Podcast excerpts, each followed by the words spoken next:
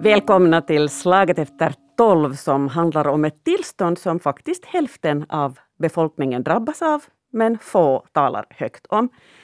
Det är klimakteriet och, och vi har ju ett välfärdsområdesval på kommande och debatterna handlar främst om äldreomsorg och ambulanser. En klar majoritet av dem som ställer upp i det här valet enligt undersökning är män. Och det är inte många nu som talar om kvinnors hälsa i det här skedet. Men här i Slaget efter tolv kommer vi nu att tala om det. Med mig i studion har jag skådespelaren Anna Hultin som har gjort en kulturgärning och samhällsgärning genom att eh, göra en pjäs som heter Är det hett här? som handlar uttryckligen om klimakteriet. Eh, välkommen också gynekologen Viveka Söderström Antila. Och eh, per distans Tack. har vi också Svenska kvinnoförbundets förlåt, vice ordförande Pia Sundell. Välkommen! Tack! Um, Viveka Söderström Antila, um, klimakteriet kan ju leda till över 500 olika symptom. Uh, vilka är liksom de här vanligaste, eller de som kvinnor besöker dig för? Eh, no, först och främst eh, upp till 70 procent av alla kvinnor får någon form av, av klimakteriska besvär. Och det mest typiska är, är de här svettningarna och heta vallningarna som kan komma på dagen eller på natten eller både och. Och kan vara eh, väldigt jobbiga. Och lika ofta eller lika vanligt är problem med sömnen. Det här typiska är att man vaknar på på, på morgonnatten och kanske samtidigt har de här svettningarna. ursäkta, och sen kanske inte somnar om eller så somnar man om just innan, innan väckarklockan ska ringa och så är man, är man trött och känner sig dimmig, äh, dimmig på morgonen och i, i, i arbetslivet. Och hand i hand med de här, äh, de här äh, sömnsvårigheterna är ju sen olika typer av, av, av psykiska symptom, kanske humörsvängningar och, och irrit, man känner sig irriterad och lite nedstämd och, och, och, och tungsint äh, och till och med kan känna sig få, få depressiva symptom. Det här är ju de allra vanligaste, men sen också mera kanske diffusa symptom som känningar av smärta i lederna och musklerna och, och kanske lite obehagskänsla från hjärtat, lite rytmstörningar.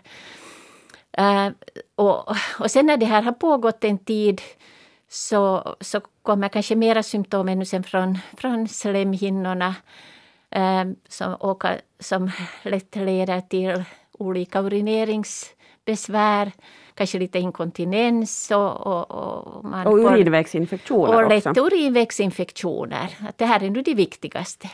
Tack. Och, och, och eftersom det är en så stor variation av symptom så är det ju många kvinnor som inte nödvändigtvis först söker sig till gynekologen utan de söker sig till en massa andra läkare som ska vårda och hitta orsaken till ont här och där och sånt.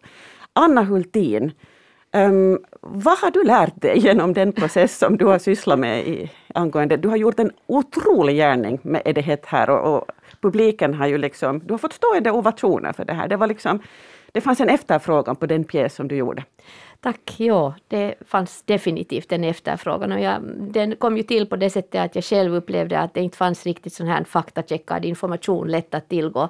Att det finns ganska mycket all möjlig information på nätet förstås, men om man nu inte är proffsgooglare så hamnar man lätt också in på sidor som nu inte är så kanske upplysande. Så jag upplevde att det fanns ett litet vakuum i det där. Att, så jag kände så att om jag nu som en helt normal kvinna inte överhuvudtaget vet liksom riktigt vad som händer och när och hur, så tror jag att jag inte är ensam om det. Och det har nog visat sig tyvärr att så är det. Jag är definitivt inte ensam om att inte riktigt förstå att eh, vad allt kan höra till klimakteriet och, och, och, vad man också kan göra åt det och så vidare. Så det fanns liksom ett, en beställning på lite info, roligt infopaket. Och, och det var det sannerligen. Pia Sundell, du har sett Är det hett här? Ja, det har jag. Jag satt i publiken när kvinnoförbundet i Sörnäs firade sitt 110-årsjubileum och, och jag hade väldigt, väldigt dubbla känslor då jag satt i publiken. Delvis skrattade jag och var väldigt road och igenkänningsfaktorn var mycket hög och å andra sidan så hade jag tårar i ögonen och tyckte faktiskt att det var lite sorgligt. Det här är mycket tragikomiska saker som, som på något sätt ändå är att ta på största allvar. Och, och, och jag är faktiskt lite chockad över det att vi, vi först nu väcker den här diskussionen ordentligt på, på ett samhälleligt plan. Det här är ett, ett, ett, ett fenomen som berör väldigt många kvinnor och på många sätt påverkar hela livet och framförallt arbetslivet. Eh, men är det här också en politisk fråga? No, det är ju i allra högsta grad en politisk fråga och det är också en orsak varför, varför kvinnoförbundet har velat lyfta upp den här frågan. Vi behöver få den ännu mera på politiska agendan, men jag tror inte det finns någon som inte skulle medge att det här är en, en i allra högsta grad en politisk fråga som dessvärre det, det inte finns tillräckligt mycket kunskap om. Eh, Viveka Söderström, Antila, jag skulle fråga dig om just eh, om läkare, hur, det, liksom, hur är det bland kollegorna? Jag kan tänka mig att gynekologer kan de här frågorna. Men hur är det med, med andra läkare som kvinnor möter? Blir, blir alla läkare utbildade i gynekologi? Alla läkare är utbildade i gynekologi, men um, de här, uh, sen när det gäller de här, de, all, all ska vi säga, medicinsk behandling av de här eh, klimakteriebesvären så, så vi har ju nog i Finland glidit in i, i den riktningen att det, är, att det är gynekologerna som, som nu tar hand om de här um, om, om de här kvinnorna som, som sen har de här söker för de här klimakteriska besvären. Att um, primärvården sköter ju nog många, många gynekologiska besvär och, och har, har det här rådgivningsverksamhet. Vi har, man satsar mycket på preventiv rådgivning. Vi har eh, väldigt väl sköter man om mammorna och, och graviditeter och, och, och, vi har barnrådgivning. Men sen, sen liksom efter det så sen... Eh, jo, vi har, vi har vissa förstås goda eh, goda tjänster, till exempel de här pappascreeningarna och vi har, vi har mammografiscreening som ju är en väldigt positiv sak Men den här den här kliniska sidan, uppföljningen av kvinnorna och de besvär som kommer i premenopausen, det vill säga att redan tiden innan menstruationerna blir borta och hela estrogenproduktionen upphör, så, så då har ju kvinnorna ofta jättemycket olika besvär. Det kan vara liksom känslomässigt en, en alldeles förskräcklig berg och dalbana. Och, och, och det är där vid 40-årsåldern, 30-40-årsåldern? Det kan, det kan börja redan efter 40 och man kan ha ändå kanske menstruationerna kvar och, och kanske ha haft annars också lite oregelbundna medis, äh, menstruationer som man kanske inte fattar riktigt vad det är frågan om. Och, och här skulle det ju gälla att sätta, sätta in nog äh, stöd och, och information och kunskap och hjälp Eh, för att, att det här eh, för att liksom öka det här välbefinnandet för kvinnorna redan då innan eh, mm. menopausen och för att inte tala om sen när estrogenproduktionen helt och hållet har upphört. Det vill säga att man är, man är utan de här kvinnliga goda hormonerna så, så fortsättningsvis då så får ju får ju då som sagt ända upp till 70 procent alla, alla, alla olika typer av, av jättejobbiga symptom. Som, som ofta jo, det leder ju nog ofta till ganska, ganska mycket lidande, äh, mycket sjukskrivningar. Ofta är just de här psykiska, äh, de här psykiska eh, illamående eller, eller ähm, ohälsan så leder ju lätt också till att man är burnout och, och, och, och, kan lätt föra sen ja, eh, till andra sorts medicinering än det mm. som kanske är riktigt den här grundorsaken till de här problemen. Och det är ju hormonspecialist som du också dessutom är. Vi, vi går vidare med det om en stund. Men vi talade med Anna Hultin här tidigare också om att, att det finns en skam kring klimakteriet. Vi talar inte om det för att vi kanske skäms.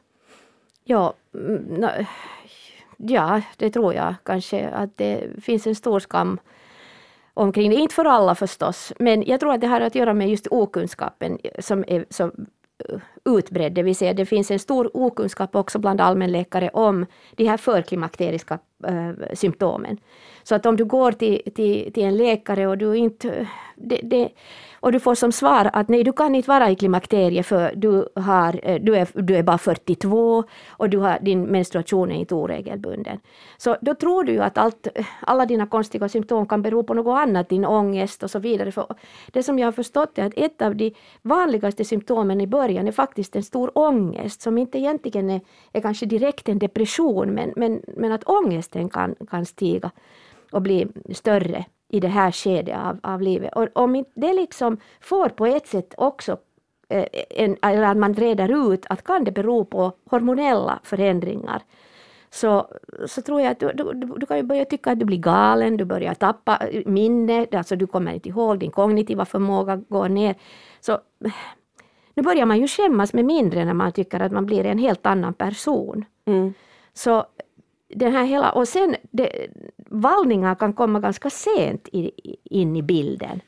Och, jo, det också, också, och det, vallningar är typ det enda vi vet att det händer. Och sen finns Exakt. det liksom 500 andra symptom som, som är nästan vanligare, för alla får inte ens Precis. vallningar. Men inte ens alla gynekologer känner igen klimakteriebesvären att det är också ett, ett problem. Jag tror att en stor del av det här skulle kunna vara en skolning, både av befolkningen förstås, av kvinnor, så att man, kan, man har hört att det här kan ingå i klimakteriet, så man kan åtminstone liksom tänka att hmm, det här kanske är helt normalt. Som vi vet att till exempel eh, tonåren eh, kommer med stora humörförändringar. Om man är förberedd på att aha, efter 40 så kan det börja bli de här omvända ton, tonåren som jag tycker om att kalla dem. För ja. att det, det tar på något sätt bort stigman av det. Det är helt enkelt någonting som bara hör till en kvinnas liv. Jag var alltid arg som 40-åring.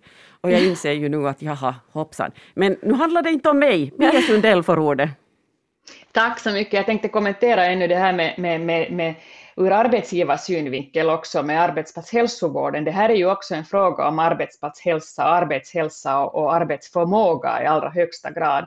Och då är jag ju jättebekymrad över det att, att, att, att jag inte kan ha full tillit till det att man inom arbetsplatshälsovården eh, uppfattar det här fenomenet att inom väldigt kvinnodominerande branscher så kan vi ha många sjukskrivningar som ju naturligtvis är är, är besvärligt för arbetsgivaren, men, men framför allt för personen själv, speciellt om man inte alls får vård för det vad man behöver få vård för. Och, och, och därför tänker jag att det här är ju ett samhällsproblem som, som borde tas i omedelbart, eftersom det har ju helt klart också ekonomiska följder, att, och, och att kvinnor inte får den vård som de verkligen skulle behöva, utan vårdas för allt möjligt annat. Och det att man skulle liksom måste förstå att söka sig till en gynekolog när man går till arbetsplatshälsan, så det tycker jag sen igen att borde vara på läkarens ansvar, jo. inte på medarbetarens. Absolut. När man har ont i höften och liksom skickas på den ena märkliga undersökningen efter den andra och på magnetröntgen och ingenting hittas, ja men det var ingenting. det där, um, Viveka Söderström Antila, uh, vad, vad, det där, vad gör hormoner vid det här skedet? Liksom? Hur, hur, får man hjälp och är det säkert att man får hjälp av hormoner? Eh, alla de här, eller åtminstone de flesta symptom så beror ju på det här, den låga estrogennivån i blodcirkulationen när äggstockarna inte längre producerar hormoner. Och det enda, ska vi säga, eh, den enda behandlingen som som, som vetenskapligt hjälper mot alla, alla de här olika symptomen så är ju nog det att man ersätter den här bristen på det här hormonet.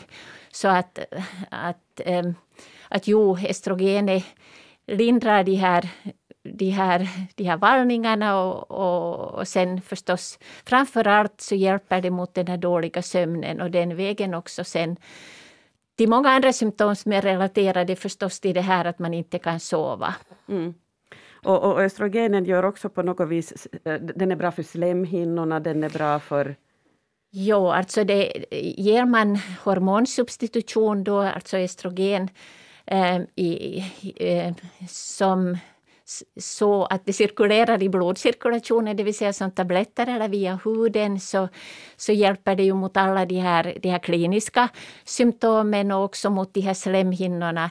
Sen då om om kvinnan inte har egentligen då de här, ska vi säga besväras av de här olika, eh, eller har egentliga Eh, klimakteriska besvär men att problemet är de här slemhinnorna så då kan man ju sköta den sidan också med lokalpreparat. Att, att den här hormonsubstitutionen är ju tänkt i, i, i i dagens läge så tänker vi ju så att, att den primära orsaken att använda den här, att ersätta den här bristande hormonen är ju då när man har så eh, besvärliga symptom att man verkligen lider av det och man, man behöver få hjälp för det. Och har man inte det, men problemet är närmast de här slemhinnorna, så kan man också sköta det lokalt.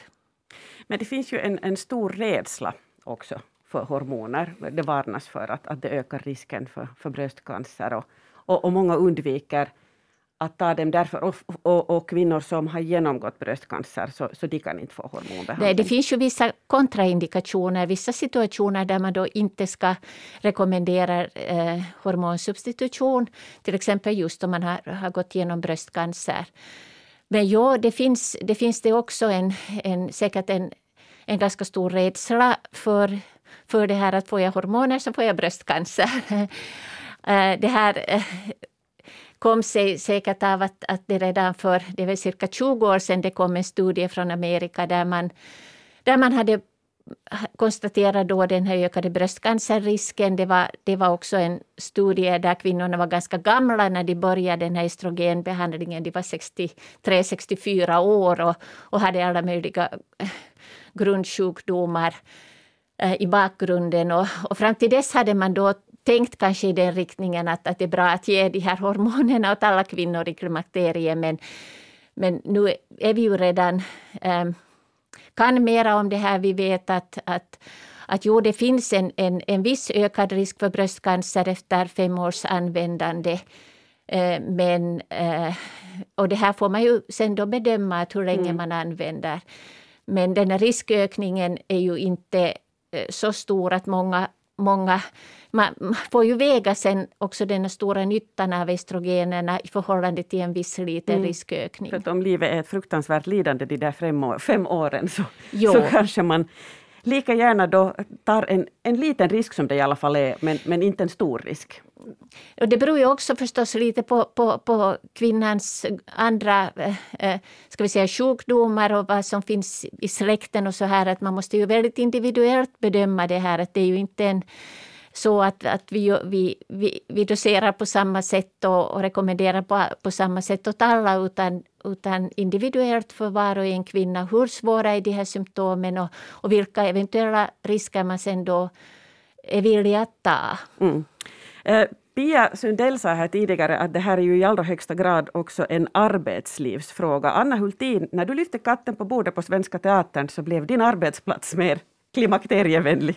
Jag tror att eh, de åtminstone börjar förstå problemet på ett, annat, på ett annat sätt än förut. De blev illa tvungna. De blev illa tvungna, ja. De blev illa tvungna att, att börja fundera på det. Och tyvärr har ju förstås det här coronaläget varit sånt att vi kanske inte har aktivt gått in för att bli klimat, äh, klimakteriesmarta. Jag säger alltid klimatsmarta, men, men också klimakteriesmarta. Men det ligger nog i planerna att vi ska göra det och det skulle jag tycka att eh, skulle passa de facto alla arbetsplatser. Jag funderar ännu på det här med hormoner eller inte. Jag menar, vi måste komma ihåg att till exempel risken uh, med alkoholanvändning för kvinnor, det är ungefär lika stor den där risken för bröstcancer som uh, om man tar estrogen. Och sen tänker jag det att det ingår ju i det här att, att klimakteriet ser så olika ut för olika människor och, och det börjar väldigt uh, olika tider också i livet. Och om det blir så alltså att ditt liv blir så svårt på grund av de här symptomen, så ska det ändå finnas den möjligheten att man kan söka hjälp genom att få till exempel då tilläggsestrogen. Att, att jag tänker att um, det måste finnas där som, som den här uh, möjligheten ändå. Och sen är det upp till var och en. Pia Sundell. Jag tänkte att det här var viktigt som, som Anna lyfte upp här, just att det handlar ju om kunskap och, och, och jag tror att det var, det var väldigt illa för hela, hela fenomenet att, att den här, det blev så eldfängt med hormoner och, och rädslan för cancer, så den, den, den liksom vaknar bland oss. Och jag tror att det är många som har det fortfarande. Och, och då tycker jag att det är jätteviktigt att man kommer fram med fakta, som Anna just här nämnde, att, att använda alkohol så är också en risk, höjd riskfaktor för cancer och, eh, och alla vet vi att man ska undvika tobaksrökning av samma orsak bland annat. Och, och att sätta dem i, i rätt perspektiv, att vad är det vi talar om? och, och framförallt det här att, att på vilket sätt kan man då liksom öka på, på välbefinnande bland, bland, bland hela befolkningen.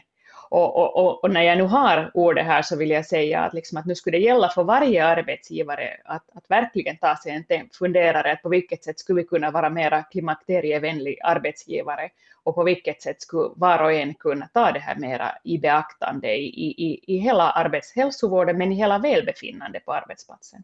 Men hur ser då en klimakterievänlig arbetsplats ut? Vad, vad, ska liksom, vad ska nu arbetsgivare tänka på som hör den här debatten? Jag har sagt det tidigare, men jag tycker att det behöver inte vara så stora saker, men det kan man börja åtminstone med små saker, det vill säga just det här symptomet som är jättevanligt um, och som kan förekomma i olika grader, den här sömnlösheten, det vill säga, eller det att du somnar om på morgonnatten. Så eh, i England har de kommit hemskt mycket längre med alla de här frågorna på arbetsplatser och de har ett sånt här eh, klimakteriepass eh, så att säga, så att, att var arbetsplatsen kan säga att det, det är klimakteriesmart. Och där till exempel ett enkelt sätt är att, att när det ofta börjas på, på firmor, på arbetsplatser, börjar man med ett möte ett samlande möte klockan 8 eller 8.39 på morgonen. Man skulle kunna göra det först efter 12. Så mm. att om det är människor, att man och vara mycket mer flexibel i frågan om arbetstider och kanske ha det där mötet sen på eftermiddagen, det som är det där samlande mötet. Det är en enkel sak. Men man måste tänka om lite, man måste lite fundera att, att kanske det finns människor som inte sover så bra. Men nu är det ju, jag, jag tror att vi också, vi kvinnor, vi är för snälla och för tysta och för, för på något sätt medgörliga, så vi säger ingenting. Och vi är bara ja, ja, ja, och så har du just liksom somnat om klockan sju och klockan åtta ska du vara igen på mötet. Alltså det är ju, nu måste vi också våga öppna munnen. Men där på arbetsplatsen borde det därför finnas en HR-människa eller en koordinator som är insatt i de här frågorna och som kan förstå så att du inte behöver gå till, till din 40-åriga manliga mellanchef och säga att nu har jag jättesvårt och jag svettas och det är jättejobbigt och han bara stirrar på dig.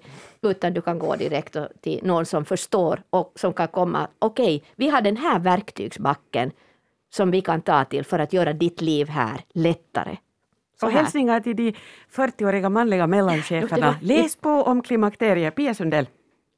Tack, jag, jag, tänkte ta fasta här. Alltså det är ju helt klart att som arbetsgivare så har, vi, har medarbetarna många olika slag av grunduppgifter och om man nu till exempel är anställd för att ta hand om andras barn ett visst klockslag så är det, är det jättesvårt att flexa när det gäller arbetstid och det har jag full, full liksom förståelse för och, och, och lever i den vardagen det var jag liksom vill framhäva, att det finns många, många saker man kan, kan, kan liksom beakta och fundera och erbjuda som, som möjligheter. Och där tänker jag att Anna har rätt när hon säger att, att, liksom att det skulle vara viktigt med en HR-chef som är insatt i de här frågorna. Och, och, och, verkligen beläst och vet vad det är frågan om. Och, och, och då är det ju den här liksom kunskapshöjande faktorn som är oerhört viktig. Viveka Söderström, Antila. Eh, jo, jag tänker att eh, att, först, att, också borde, att, att tröskeln borde också vara väldigt låg för en arbetsgivare. Att ge den här möjligheten för kvinnorna att gå till en, en läkare som har den här specialkunskapen. Att, att, eh, jag tror att kvinnorna själva också, om vi tänker den här premenopausen, det här tid, tiden mellan 40 och 50, så det är ofta en väldigt hektisk tid. Man har kanske annars också äh, utmaningar. Man har utmaningar kanske med sina sjuka föräldrar eller sina tonåriga barn och det kan vara stress på jobbet och allt det här. Jag tror att kvinnorna är ganska bra på att förklara bort kanske heller tänka sig att, nu, jo, att och kämpa på att det här, att det här är nu lite nu stress av, av allt, allt, alla de här, eh, av vardagen helt enkelt som finns med där. Och, och, och säkert stämmer det också, men att när samtidigt de här estrogennivåerna sjunker så blir man ju på sätt och vis mycket känsligare för det här.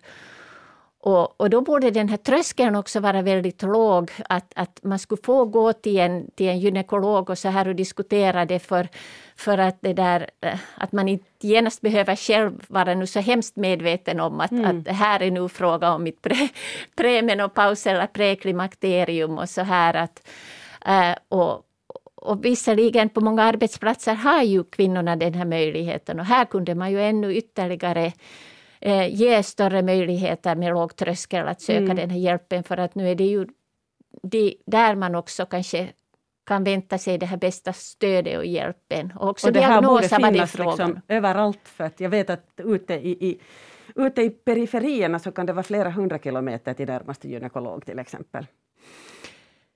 Ja, ja det, det kan det säkert. Att förstås finns det ju också säkert mycket att göra inom, inom den här primärvården. Men att man kan ju inte heller vänta sig, tänker jag, att alla, liksom alla allmänläkare och alla företagsläkare kan behärska allt heller Nej, om det här. vi måste Så bara att- upplysa, så att, att, upplysa dem. ehm, att jo, att för, förstås mycket mera insikt behövs det, men också på något sätt eh, ja, samarbete nog också med de läkare som, som på riktigt har det där specialkunnandet. Mm. Nu när du säger det där så tänker jag igen på mig själv att, att just i den där åldern, där kring 40, så, så det där hade jag i alla fall ett behov att vara himla duktig. Mm. Duktig, duktig, duktig. Anna nickar och känner igen sig själv. Ja, och jag tänker just det, nu kommer vi in på mitt favoritämne, det vill säga hur ojämlikt vi behandlas egentligen i frågan om gynekologin här. Och där tänker jag att det är förvånansvärt få arbetsgivare som har ett sådant eh, företagshälsopaket var det ingår ett besök i året hos en gynekolog. Och det, där skulle man åtminstone kunna börja. Att arbetshälsovården skulle, arbetsplatshälsovården skulle kunna inbegripa ett sån här, en sån här tanke. För att eh, jag tänker att det, att det är klart att allmänna läkare, allmänläkare borde ha en större kunskap om det, men nu är det ju det också att vi inte har tillgång till en gynekolog. Du måste först gå till exempel kommunalt och övertyga någon om att du har något problem. Och om du inte allmänläkaren då känner igen det här som ett gynekologiskt fenomen utan börjar tänka att du är deprimerad och, och, och, och ger åt dig A sömnmediciner för den tänker att du är 43 och du kan inte vara- i klimakteriet. Så, så börjar du få sömnmediciner och så börjar du få antidepressiva. Och det kanske inte är rätt. Jag säger inte att det inte kanske är rätt för en del, men åtminstone den möjligheten att kolla att kan det här vara en hormonell grej, borde ingå i det där paketet när man, när man eh, kollar igenom en kvinna över 40 och hennes hälsa. Mm. Eh, vad borde var och en, både man och kvinna och i, oberoende av vilken ålder man är, vad borde man veta om klimakteriet för att hela samhället ska kunna vara mer klimakterievänligt? Vem vill börja räkna upp saker här? Ja, att det drabbar alla. Att det inte är en kvinnosak. Och att det är naturlig, det är ju en naturlig eh, utveckling. Det är någonting som, som, som, jag, som Anna säger att vi, vi, vi, kom, vi kommer alla, alla kvinnor kommer in i klimakteriet för äggstockarnas funktion eh, upphör vid cirka 50 år. Eh, och, och det här är ju någonting man är, efter det så är man oåterkalleligt steril. Eh, man kan ju inte bota det, men, men det som ju är det viktiga att det finns så mycket hjälp i varje fall att få mot alla de här symptomen. Att, att den här förstås borde borde vi få ut mera kunskap just om, om olika de här diffusa symptomen som, som det har varit tal om. Mm. Bäst före datum har liksom gått bara vad beträffar fertilitet. Det, Det- det, som är det- omöjligt är att man får ett barn, men annars liksom är man fortfarande helt en brukbar person. No, man, Ja, verkligen. den här förväntade levnadsåldern för en kvinna efter den här perioden är ju ännu 35 år. Ja. Så att det är ungefär lika lång tid som, som, man, som den period som man har haft fungerande äggstockar. Så, så absolut, eh, jo. Vi är mer än våra äggstockar. Ja, och du- här stigma kanske som kommer från att man tänker att, att eh, klimakterie betyder att jag blir gammal. Det finns något slags li likhetstecken mellan det ute i samhället, om man nu kan kalla om ute i samhället, liksom, kalla det så. Men jag tycker att det är där vi också måste börja sätta in att eh, tanken på att om du är över, lite på 40 och, och du börjar helt enkelt, din, kroppen är ju en gammal maskin. Den, är inte, den, liksom, den funkar inte så där som, som vi skulle kanske vilja att liksom vid 39 så är vi mogna att få barn, men för alla kanske det inte eh, funkar, för vi är en sån här stenåldersmaskin. Så det börjar faktiskt redan efter 40, men det betyder ju inte att ditt liv är slut. Du är inte gammal. Det är bara det att det här, när estrogenet sjunker så börjar vi få såna symptom som påminner oss om ålderdom, det vill säga det börjar verka. Vi börjar första gången känna att nu börjar vi känna oss lite gamla.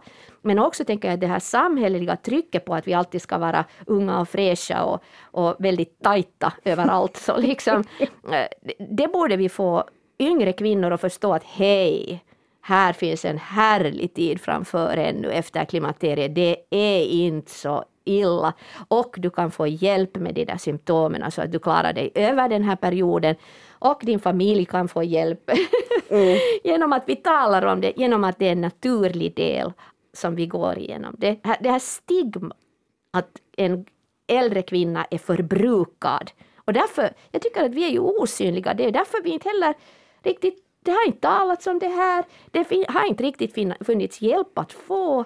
Det är lite så här och, och vi har på något sätt accepterat. Mm. Och här bör ju påpekas att liksom, trots att kvinnor lever dubbelt längre än, än förr, faktiskt liksom sedan tidernas begynnelse, så infaller ju klimakteriet överhuvudtaget inte senare, utan det infaller just lika tidigt som alltid förr. Så att förr i tiden så dog kvinnor vid det här skedet, men inte längre. Vi har många lyckliga år framför oss. Pia Sundell, Tack, jag tänkte säga här att när det var frågan att vad behöver vi alla veta, eller och, och när, gällande klimakteriet, så tänker jag att vi behöver veta att det är inte en kvinnofråga, utan det här är en samhällelig fråga som, som berör hela vårt samhälle. Den berör både män och kvinnor, den berör alla arbetsplatser och, och den berör också vår, vår samhälleliga ekonomi. Så här finns ett gemen, väldigt stort gemensamt intresse för att, för att liksom kunna svara på de här behoven som, som klimakteriet får med sig. Mm, vi har ju arbets, eh, arbetskraftsbrist också på något vis. Och, eh, och, det där, och de yngre generationerna blir bara mindre och mindre. Och, och det är ju på riktigt så där att vi liksom måste alla försöka jobba som, så, så länge som möjligt. Min pensionsålder är vid det, vid det här skedet typ 68, kollade jag just i någon lista. Min är 72. Japp. yes. så, så vi måste orka hålla på. Det där avrundningsvis så ger jag liksom eh, ger er, möjlighet nu att liksom konkludera det här. Liksom, vad är det ännu det sista och det viktigaste ni själva vill ta upp vid det här skedet? Vem vill börja? No, Viveka jag kan börja med att kanske säga att det finns ju också mycket positivt med, det här, eh, med den här tidsperioden. Eh, rent konkret så här medicinskt så behöver man inte längre vara rädd för att bli oönskat gravid. Man, ja, behöver, man behöver inga preventivmedel. Eventuellt glidmedel, men inga det preventivmedel. Kan man behöva. Eh, men, men det där det är ju ofta en tidsperiod att man kan annars också kanske börja eh, ta det lite lugnare på jobbet, kanske lite mer njuta av livet, syssla med sådana hobbyn som man kanske inte haft tid med eller till och med börja med något nytt intresse när barnen flyttar ut.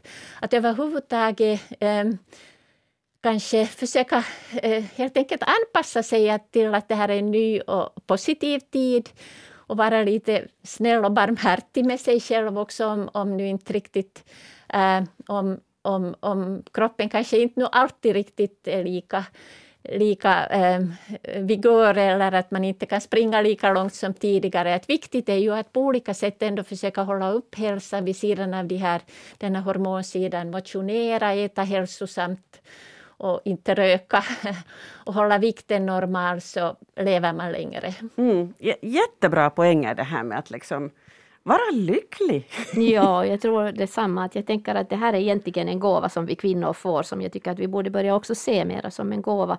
Det vill säga att vi blir på något sätt påminda väldigt konkret om att eh, livet går vidare och livet tar slut i något skede. Och vad, då kommer den där följande frågan, vad vill jag göra med resten av mitt liv? Vem vill jag vara? Hurdan vill jag vara?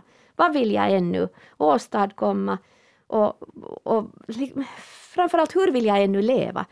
Det här kommer som serverat på bricka för oss en sån här tid när man också kanske kan gå, ha större introspektion, var du kan fundera mera över dig själv och ditt liv och så vidare. Och det är en härlig tid. Och för det, det kan vara en frihetens tid, mm. när just det här inga oönskade graviditeter. Yes. Pia Sundell. Tack. Jag tänkte säga kanske som sista ord att jag hoppas att, att Anna Hultins pjäs ska visa sig nu länge och att, att vi snart ska få gå på teater igen och att, att, så många tyvärr. som möjligt ska ha, ska ha möjlighet att, att se den i framtiden, för att det är ett sätt att lära sig. Och sen tänker jag att vi är faktiskt alla också viktiga ambassadörer, att varje gång vi själva pratar om, om, om ärende så kanske någon blir klokare. Och, och, och det vill hoppas jag att vi alla ska göra modigt och, och glömma allt det här med stigma, för att det har liksom ingenting med skam att göra över, överhuvudtaget. Tack. Jag kan i alla fall berätta att jag är mycket snällare människa nu för tiden som 50 plus än vad jag var som 40 plus. Och det är en härlig sak.